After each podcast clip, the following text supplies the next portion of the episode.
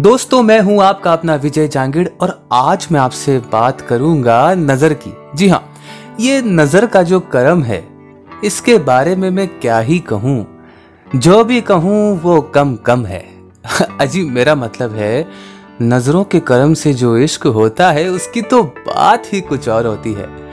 अभी आप देख लीजिए, एक मेरे ही शहर का एक शख्स था, जो अपने दोस्तों के साथ किसी शादी के प्रोग्राम में गया। और वहाँ जाने के बाद उसे वो शख्स मिला, जिसके लिए उसके दिल में न जाने कितने दिनों से क्या क्या था।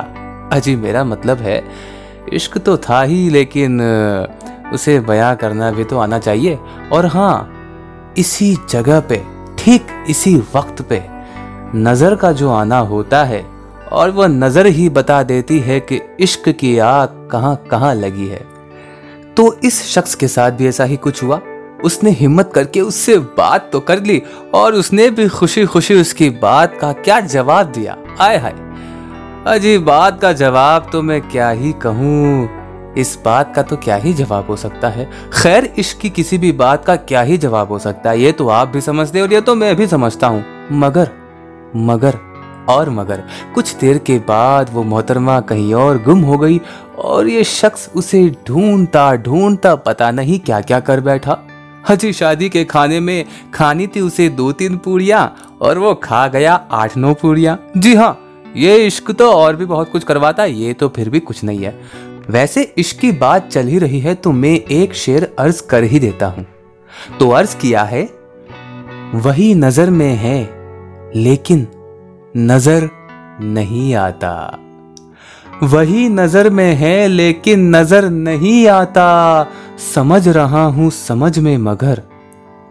समझ रहा हूँ समझ में मगर नहीं आता। समझ में मगर नहीं आता। समझ में मगर नहीं आता। अजी, ये कैफी हैदराबादी साहब का शेर है, मगर ये शेर बिल्कुल सही है। बहरहाल, उसने भी अपनी मोहतरमा को ढूंढ तो लिया था। और जैसे ही वो अपनी मोहतरमा की तरफ़ देखता, वो मोहतरमा अपनी नज़र कहीं और फेर लेती। मतलब कि मोहतरमा भी उसे देख तो रही थी। खैर, ये नज़रों के करम से ना पता चल जाता है कि इश्क की आग तो दोनों के दिलों में जल रही है और इस आग का धुआँ जब तक फैलाया जाए तो फैलाया जाए। और ये फैलाया जाए तो फिर नज़रों का करम भी दोनों पे आया जाए। खैर अजी ये बातें तो चलती रहेगी और हाँ आप अपना कर्म मुझ पर बनाए रखना, क्योंकि मैं तो विजय हूँ और विजय तो ऐसी बातें करता रहता है। खैर, मैं ऐसी बातें आपसे करता रहूँगा। आप अपना ख्याल रखिए। Take care